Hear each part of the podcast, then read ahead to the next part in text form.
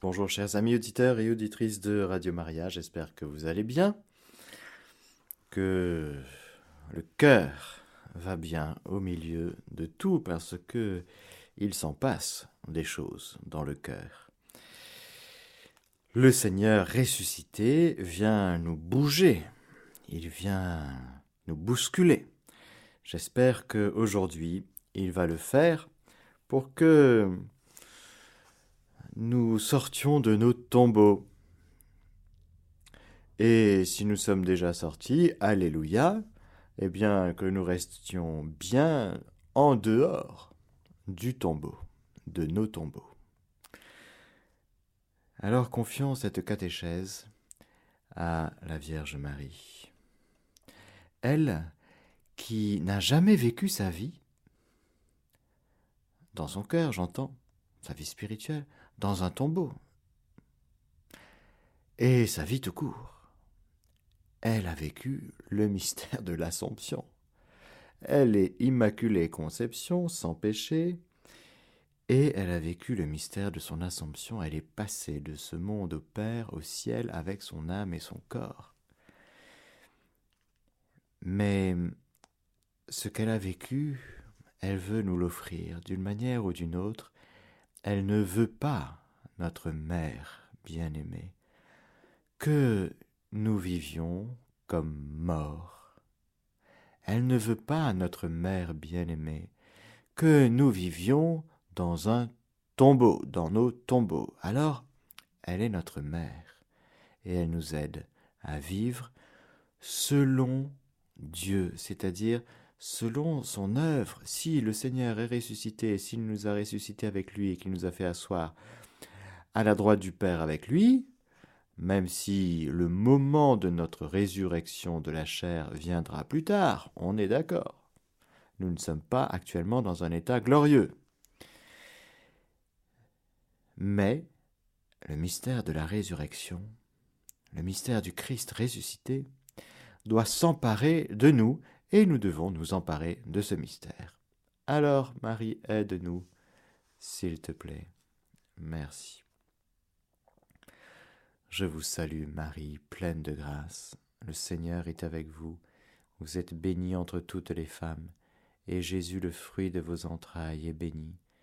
Sainte Marie, Mère de Dieu, priez pour nous pauvres pécheurs, maintenant et à l'heure de notre mort. Amen. Nous allons faire une petite marche, chers auditeurs, mais je vous préviens, c'est une balade que peut-être vous avez déjà faite. Et comme tous les parcours que nous avons déjà faits, toutes les lectures que nous avons déjà faites, tous les passages que nous avons déjà entendus, déjà entendus dans la Bible, le risque, le grand risque, c'est de dire au premier pas Ah, c'est ça, d'accord, ouais, c'est bon, je connais. Gardons-nous de Ah, c'est bon, je connais. Pour nous laisser surprendre, pour nous laisser emmener par le Saint-Esprit, qui fait toutes choses nouvelles. Alors, nous sommes le jour même de Pâques. Le Christ est ressuscité. Et mon, mon crayon qui tombe, vous l'avez entendu. Et voici que ce même jour, deux d'entre eux faisait route vers un village du nom d'Emmaüs, distant de Jérusalem de soixante stades. Et ils conversaient entre eux de tout ce qui était arrivé. C'est pas très loin, Jérusalem, Emmaüs. Alors ils conversent entre eux de tout ce qui était arrivé. Et il advint comme ils conversaient et discutaient ensemble, que Jésus en personne s'approcha et il faisait route avec eux. Mais leurs yeux étaient empêchés de le reconnaître. Il leur dit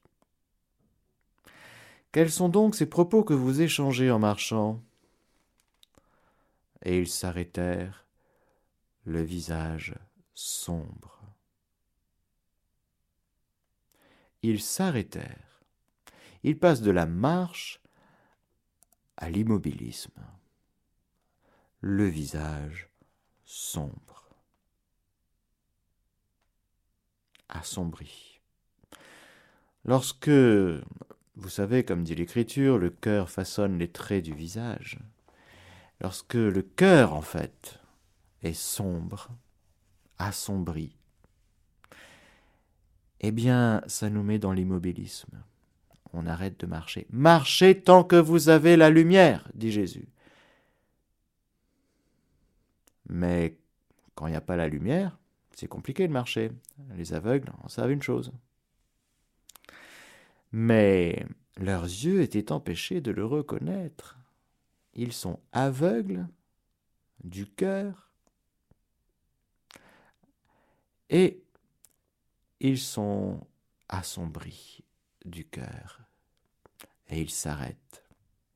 Prenant la parole, l'un d'eux, nommé Cléophas, lui dit Tu es bien le seul habitant de Jérusalem à ignorer ce qui est arrivé ces jours-ci. Quoi donc? leur dit-il. Alors là, c'est très intéressant, chers auditeurs. Nous, on est tout le temps en train de commenter l'actualité. Hmm? Vous avez remarqué? On commente. On commente les commentaires de ceux qui commentent, qui eux-mêmes commentent les commentaires de ceux qui ont commenté avant eux, et on passe son temps à commenter ce qui se passe. Mais qu'est-ce qui se passe en fait à Jérusalem? Lecture journalistique de ce qui s'est passé. Ils sont un peu là-dedans. Quoi donc? leur dit-il. Ils lui dirent ce qui concerne Jésus, le Nazarénien, qui s'est montré un prophète puissant en œuvre et en parole devant Dieu et devant tout le peuple. Comment nos grands prêtres et nos chefs l'ont livré pour être condamné à mort et l'ont crucifié. Nous espérions, nous, que c'était lui qui allait délivrer Israël. Mais avec tout cela, voilà le troisième jour depuis que ces choses sont arrivées. Voilà qu'ils avouent, ils sont sincères, ils sont honnêtes. Ils disent, ben nous, on avait mis notre espoir dans ce Jésus, le Nazarénien. Je vous rappelle que Nazarénien, c'est pas habitant de Nazareth. Nazarénien, c'est le clan davidique qui de fait se trouvait aussi à Nazareth. Jésus le fils de David, ils pensaient que Jésus était le Messie et ils avaient mis son espoir, parce que le Messie doit délivrer Israël. Il doit apporter les temps messianiques, les temps nouveaux. Alors ils avaient mis leur espoir en ce Jésus, le Nazarénien. Mais voilà, ça fait trois jours que tout ça. Qu'est-ce qui est arrivé? Eh bien, il a été crucifié. Ils ont vécu la croix d'une manière 100% charnelle. D'en bas, vu d'en bas, eh bien c'est juste affreux surtout quand ils ont mis leur espoir en cet homme dont ils pensaient qu'il allait délivrer Israël. Ils vivent la croix comme le terme de la vie de Jésus, mais la fin, le terme de leur espoir. C'est fini. Il n'y a plus de raison d'espérer. Voilà pourquoi ils sont sombres, assombris. Ils ont mis, ils ont considéré la crucifixion de Jésus comme un meurtre abominable et point. Ils n'ont pas vu le mystère. Pourquoi? Parce que pour voir le mystère, il faut croire. Si tu crois, tu verras la gloire de Dieu. Marie a tout vécu dans la foi. Alors elle a vu dans sa foi contemplative, au milieu de l'horreur d'un point de vue descriptif, elle a tout vécu dans sa foi contemplative et elle a vu l'agneau livrant sa vie, rachetant le monde et nous sauvant au milieu de sa douleur, au milieu de l'amertume, des larmes, de la violence, il y avait la foi de Marie. Il y avait l'espérance de Marie. C'est-à-dire l'espérance qui tient la réalisation des promesses de Dieu. Il fallait tenir à la croix. Marie a tenu dans les épreuves et dans la grande épreuve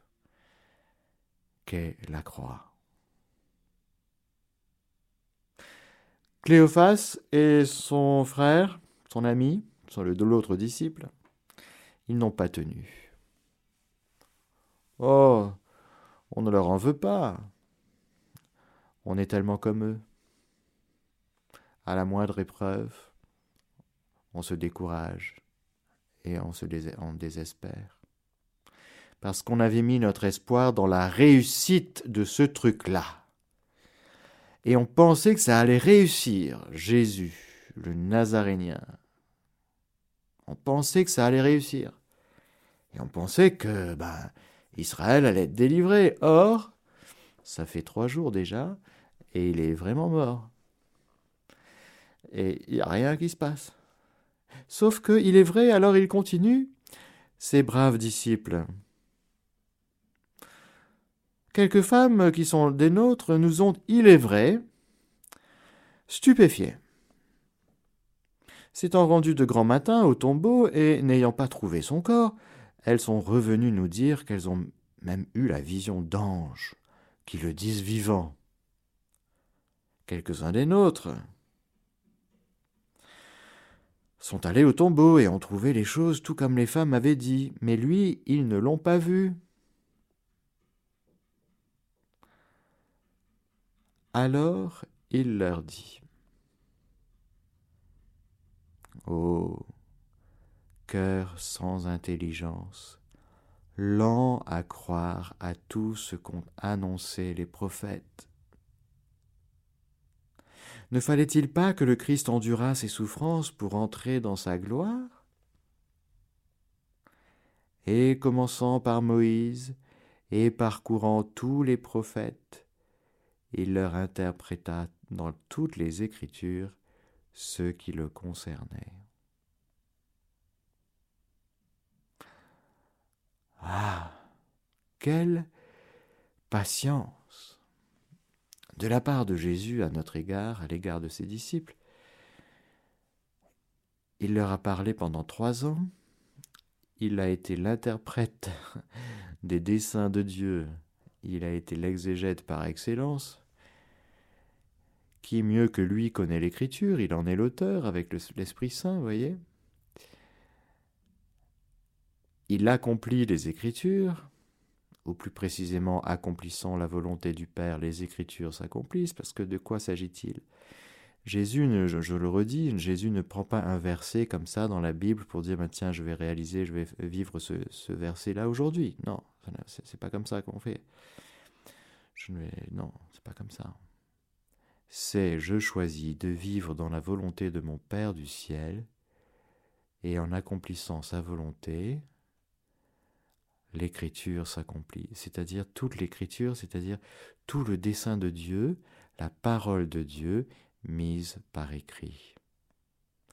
L'écriture, il y a l'oral, tout ce qui a été dit et transmis par oral de génération en génération, Dieu a parlé par nos pères et par les prophètes, jadis, et par les temps qui sont les derniers, Dieu a parlé par son Fils. Mais ce Fils accomplit tout ce qui a été dit et écrit. Alors c'est ça qu'il est en train de dévoiler, il fait des, des agadas, comme on dit, c'est-à-dire des perles, un collier de perles. Et il enfile les perles pour en faire un collier, vous voyez là depuis le premier verset du livre de la Genèse. Tout parle de moi. Tout. Parce que le Christ est créateur. Le Christ est créateur. Jésus est notre créateur. Alors il reprend tout, en particulier Moïse. Donc Moïse, ça veut dire le Pentateuque, c'est-à-dire Genèse, Exode, Deutéronome, Nombre, Lévitique, en parcourant tous les prophètes. Il reprend tout. On comprend que leur cœur commence à chauffer jusqu'à devenir brûlant. Parce que si vous voulez, quand Jésus explique les Écritures, normalement, oui, ça, notre cœur flambe, c'est sûr. Pourquoi Parce que nous sommes directement intégrés, concernés par les Écritures. Parce que les Écritures ne parlent pas simplement uniquement du dessein de Dieu, mais nous sommes complètement impliqués dans le dessein de Dieu. L'Écriture, du coup, parle de nous aussi.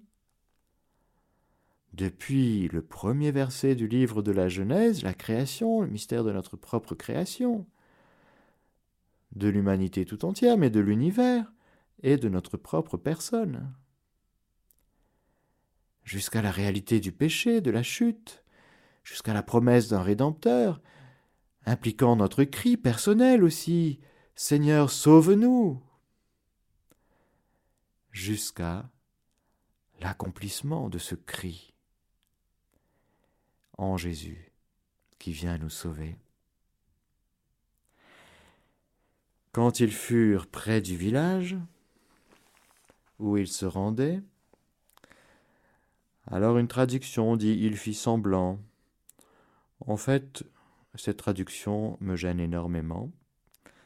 Et une autre traduction, du grec bien sûr, dit il parut vouloir aller plus loin, ou il projeta d'aller plus loin.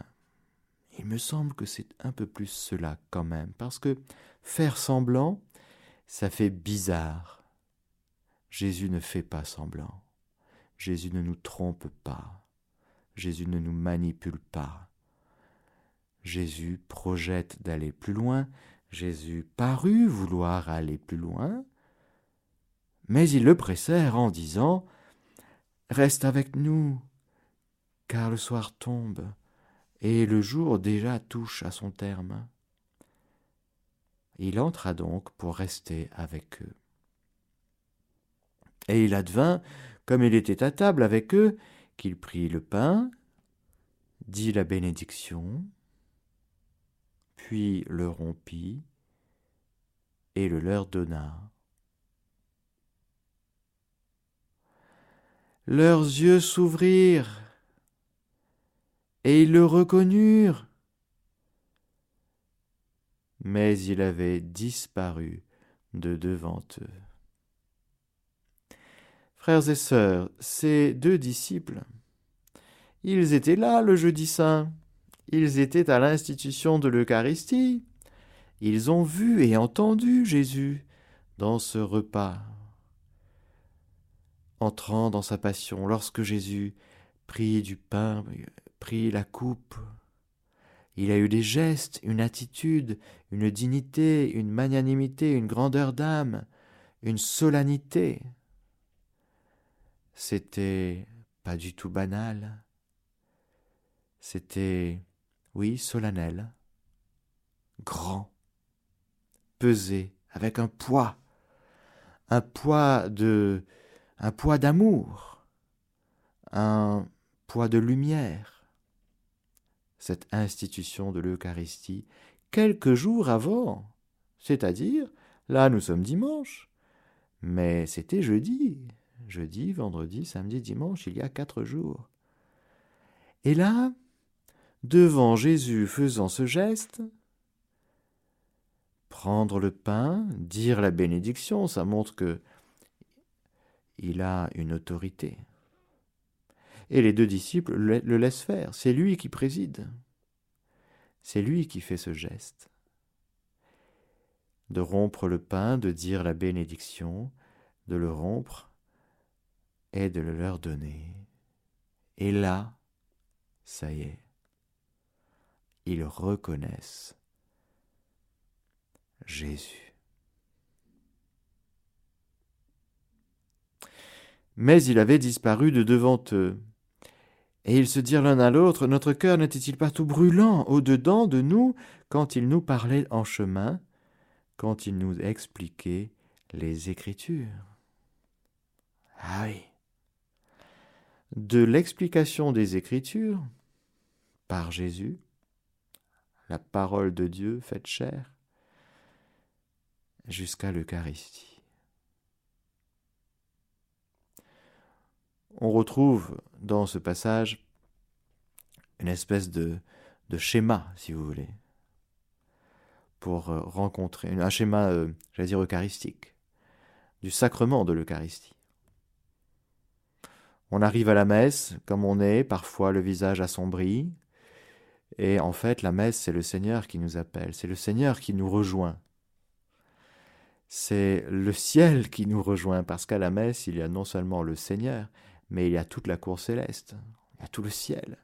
Et nous, nous sommes sur la terre, on fait comme on peut, mais on vient à la messe, pourquoi? Parce que c'est plus fort. Le Seigneur nous appelle et nous répondons à un appel. Et puis nous entrons dans l'Eucharistie, dans la messe, avec la première partie, la liturgie de la parole. Alors oui, le Seigneur parle à travers la première lecture, le psaume, la deuxième lecture, et bien sûr l'évangile, et puis à l'explication, l'homélie, l'exhortation.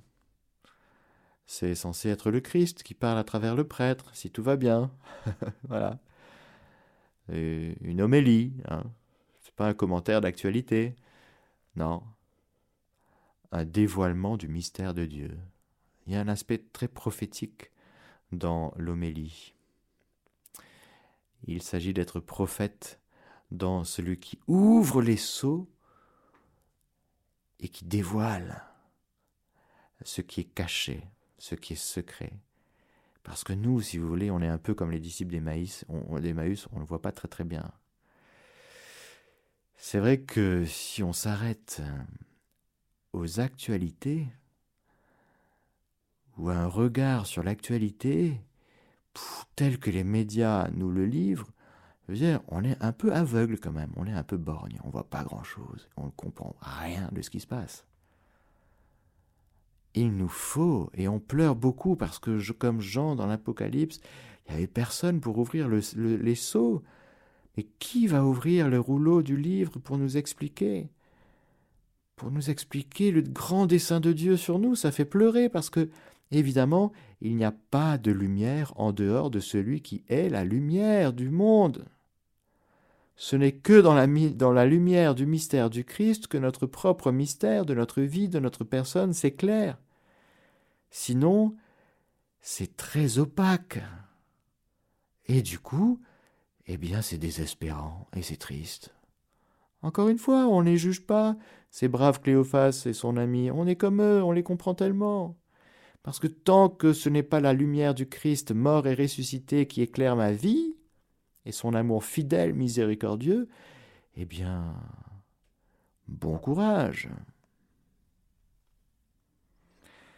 Alors, ça brûle le cœur qu'enfin quelqu'un me dise à moi, en fait, tu n'es pas le fruit du hasard, tu es voulu, tu es aimé, euh, Dieu te veut, Dieu te crée, Dieu te rachète. Voilà, il y a la réalité de ton péché, c'est vrai, mais Dieu est, vainqueur. Regarde, il y a tout le mystère du Christ annoncé dans l'Écriture, réalisé en ma personne, il est là. Regarde à quel point je t'ai aimé à quel point je t'aime, et à quel point, du coup, dans la lumière de la mort et de la résurrection du Christ, eh bien, ta vie prend un sens. Encore une fois, si le Christ n'est pas ressuscité, vaine est notre vie, et notre foi est vie de notre prédication, c'est-à-dire mangeons et buvons, car demain nous mourrons, notre vie n'a aucun sens si nous ne sommes pas aimés, si nous ne sommes pas sauvés. Mais qui va me dire ça? Qui va être prophète du Seigneur? Qui va me prêcher la bonne nouvelle? Alors là, Jésus fait un travail extraordinaire. Et les disciples d'Emmaüs de, du cœur et du visage sombre qu'ils avaient, ils ont le cœur tout brûlant. Maintenant, ça y est. Pourquoi il fallait, dans encore une grande miséricorde de Dieu, il fallait que Jésus explique et vienne au secours de leur manque de foi, de leur lenteur à croire, et de leur cœur sans intelligence. Sans intelligence, c'est-à-dire qui, hmm, qui ne rejoint pas le réel. L'intelligence, elle est faite pour le réel. Elle est faite pour le vrai. Elle est faite pour ce qui est. Elle est faite pour la lumière, l'intelligence. Mais cœur sans intelligence, c'est-à-dire ils ont des yeux et ne voient pas, des oreilles n'entendent pas. Dieu fait tout pour que, ça y est, ils vivent, et ils ont quand même un peu de mal. Ouais, c'est vrai que c'est lent. Alors, Seigneur, merci de venir nous, j'allais dire, nous, nous rendre intelligents.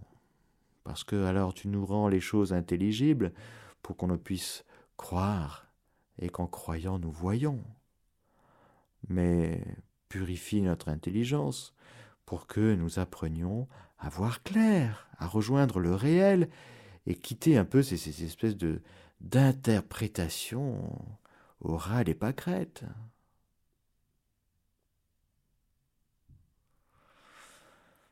Il nous faut la grande interprétation du Seigneur Jésus, mort et ressuscité, sur notre vie. Nous avons besoin de cette grande lumière.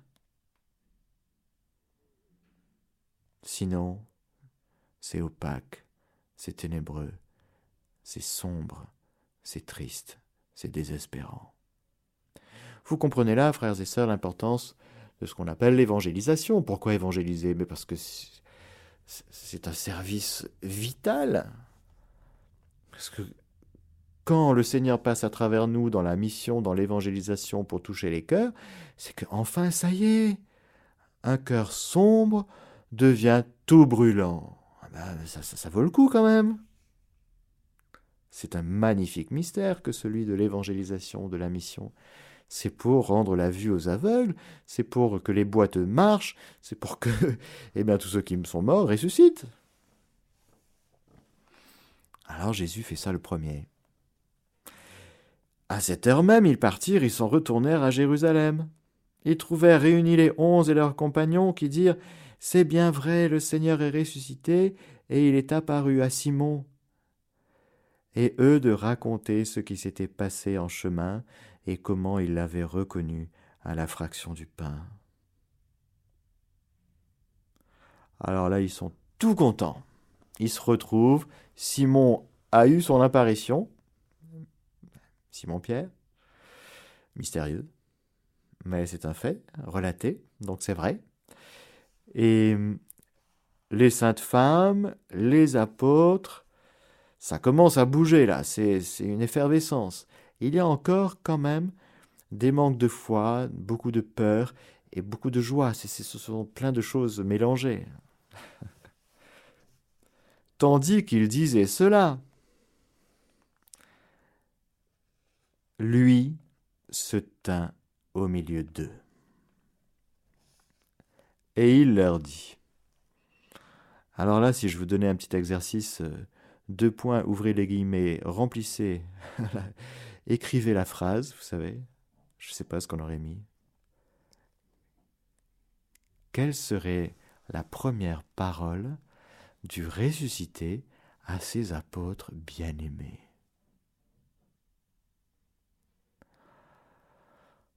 Je sais pas. Voilà que Jésus, ressuscité, il vient se tenir au milieu d'eux et il leur dit, écoutez bien, parce que c'est une parole qui vient directement de Jésus ressuscité. C'est nouveau, c'est nouveau. Jésus a beaucoup parlé avant sa mort, jusqu'à sa mort. Il y a eu les sept paroles de Jésus en croix, des perles précieuses. Mais attention, il y a eu, on est d'accord, cette parole de Jésus à Marie-Madeleine, nous l'avons vu. Mais là, c'est aux apôtres. Alors c'est quand même solennel, c'est quand même très important à comme on dit dans la liturgie euh, euh, byzantine, sagesse de Dieu, soyons attentifs. Lecture de l'Évangile selon Saint Luc. C'est Jésus qui parle. Parole du ressuscité à ses apôtres. Paix à vous. Ah, c'est bien. Saisi de frayeur et de crainte, il pensait voir un esprit.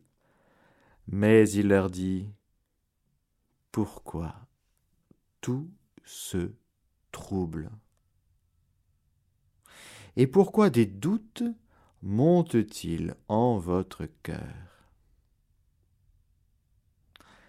Voyez mes mains et mes pieds. C'est bien moi. Palpez-moi, et rendez-vous compte qu'un esprit n'a ni chair ni os, comme vous voyez que j'en ai.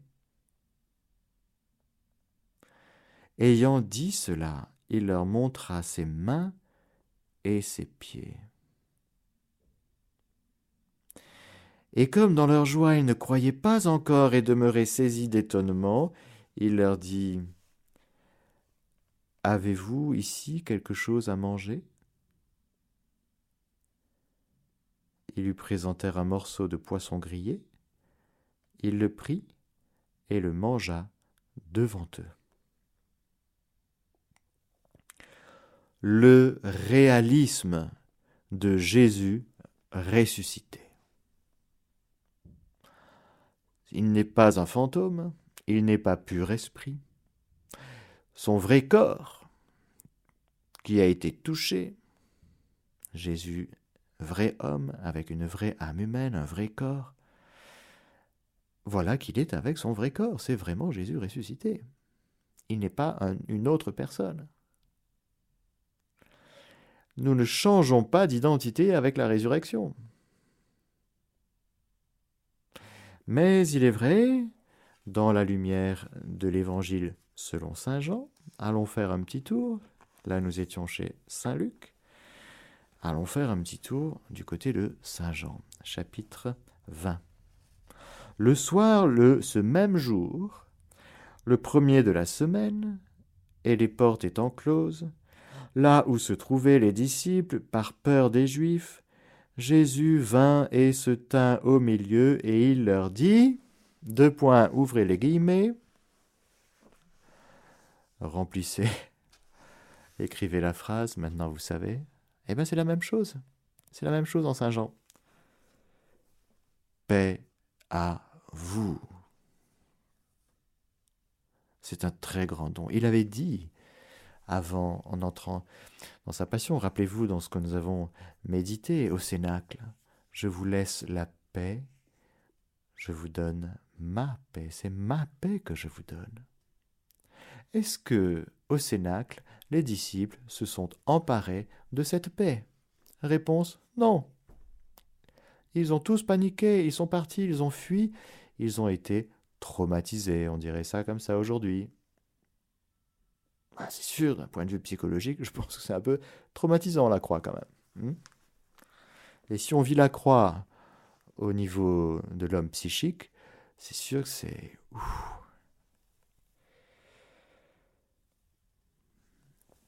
Au niveau spirituel, c'est différent. Paix à vous. Cette parole de Dieu maintenant, vient de Jésus ressuscité, qui a vaincu la mort. Et c'est un don. C'est un don dont il nous faut nous emparer, frères et sœurs, la paix de Jésus. C'est un très grand don. Attention, trois jours avant, le jeudi saint, il nous avait dit, je vous laisse la paix, c'est ma paix que je vous donne. Je ne vous la donne pas comme le monde la donne. Hmm? Mais sans intelligence et lent à croire, on a laissé cette parole en l'air, plutôt qu'elle vienne comme une racine dans notre bonne terre, pour qu'elle pousse et porte du fruit. alors on peut se rattraper. On peut se rattraper aujourd'hui parce que Jésus est miséricordieux et il est tellement bon et ressuscité, il nous donne sa paix. Paix à vous. Ayant dit cela, il leur montra ses mains et son côté. Les disciples furent remplis de joie à la vue du Seigneur. Il leur dit alors de nouveau Paix à vous. C'est une répétition, une formule de style Non. Il faut que la parole de Dieu s'enracine. En vérité, en vérité, deux fois. Parce que nous sommes tellement distraits par rapport au don de Dieu que ah c'est tellement important. Paix à vous.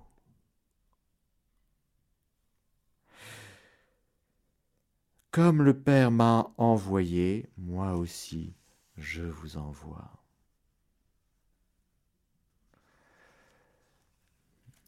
C'est un autre aspect. Huit jours après, nous le verrons plus tard, il dira ça quand Thomas, qui n'était pas là, le dimanche soir, le jour de la résurrection, le soir il n'est pas là, Thomas. Je ne pas où il est. Où es-tu, Thomas? Mais il sera là huit jours plus tard. Il ne croira pas. Bon, nous le verrons plus tard. Mais arrêtons-nous un petit peu sur ce dimanche soir, premier jour de la semaine, Jésus ressuscité vient à notre rencontre. Il a rencontré les disciples d'Emmaüs, il leur a fait, j'allais dire, la plus belle homélie du monde, parce que quand Jésus parle, on est comme les soldats des pharisiens, si vous voulez, envoyés pour l'arrêter, pas nous, mais eux, et puis, euh, et puis ben, finalement, ils n'arrêtent pas. Là, ils reviennent chez les pharisiens qui sont tout, tout agacés. Alors, il est où euh, ah Ben, nul homme n'a parlé comme cet homme. Ben oui, ils étaient suspendus à ses lèvres, dit l'Évangile. On comprend parce que la grâce est répandue sur ses lèvres. Toutes les paroles de Jésus sont remplies de l'onction du Saint-Esprit et sont des paroles de feu alors, frères et sœurs, on voit aujourd'hui les disciples d'Emmaüs, de tout froid qu'ils étaient, parce que le désespoir c'est très froid, c'est. Oui, voilà. Devenir tout brûlant. Tout brûlant. Les explications de Jésus, la parole des paroles de Jésus, la présence de Jésus et son geste eucharistique les a comme remis devant ce bouillonnement c'était déjà déposé en eux. Mais même le jeudi saint, ils étaient un peu distraits quand même. Hmm. Avec cette histoire de un parmi vous va me livrer. Ils n'ont pas trop compris ce qui s'était passé. Mais Jésus a institué l'Eucharistie. C'était là, c'était donné. Mais il faut que ça pousse, il faut qu'ils s'en emparent de tous ces dons de Dieu qu'ils ont reçus. Il faudra bien sûr le don du Saint-Esprit, il faudra le temps aussi. Il faudra qu'ils travaillent avec leur intelligence humaine, avec le Saint-Esprit qu'ils vont recevoir, ça va travailler tout ça. Ce sera magnifique ce travail dans le cœur des apôtres qui sont juifs et qui vont devoir devenir chrétiens. C'est un passage, c'est magnifique, l'œuvre de Dieu en eux. Donc tout va changer. Ils vont devoir rentrer dans l'accomplissement, dans une manière de vivre qui est de l'ordre de l'accompli. Avant, ils étaient dans l'attente nous espérions que ce Jésus le Nazarénien mette dehors un petit peu ces Romains et qu'il nous délivre le peuple d'Israël quand même. C'est fait. Parce qu'au fait, Romain, Romain ou pas Romain, il y en avait un d'occupant qui était beaucoup plus important à jeter bas, à chasser, dont il fallait détruire les œuvres c'était bien sûr le démon et toute son armée démoniaque, qui en permanence nous veulent du mal. Il fallait que Jésus détruise les œuvres du diable. C'est fait.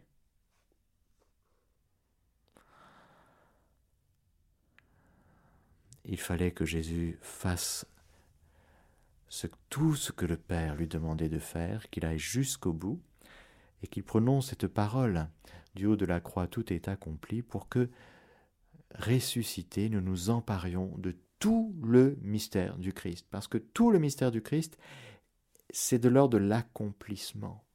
Alors on va tout prendre, depuis l'incarnation jusqu'à la gloire. Et on ne va rien trier, on va tout prendre de Jésus.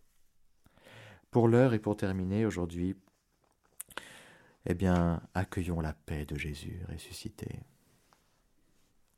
C'est un très grand don. Disons à Jésus, merci pour le don de ta paix. Merci pour la réconciliation que tu nous donnes avec le Père. Merci parce que, ben, je n'y suis pour pas grand-chose. J'avais besoin d'être sauvé. Tu m'as sauvé. Tu m'as réconcilié, avec le Père. Et tu viens me visiter dans mes troubles, dans mes doutes et dans mes, tout ce qui bouillonne en moi, tout ce qui n'est pas sûr, tout ce qui n'est pas encore affermi, tu viens au milieu de nous, alors que toutes les portes sont closes parce qu'on a peur. Et tu viens te tenir au milieu de nous et nous donner cette parole. Alors moi, et avec tous les auditeurs de Radio Maria aujourd'hui, nous accueillons ta paix. Nous nous emparons de ta paix. Merci. Le Christ est notre paix. Amen. Alléluia. Je vous donne la bénédiction du Seigneur, que le Seigneur Tout-Puissant vous bénisse, le Père, le Fils et le Saint-Esprit. Amen. Chers auditeurs de Radio Maria, c'était la catéchèse du Père Mathieu que vous pouvez réécouter en podcast sur notre site internet www.radiomaria.fr.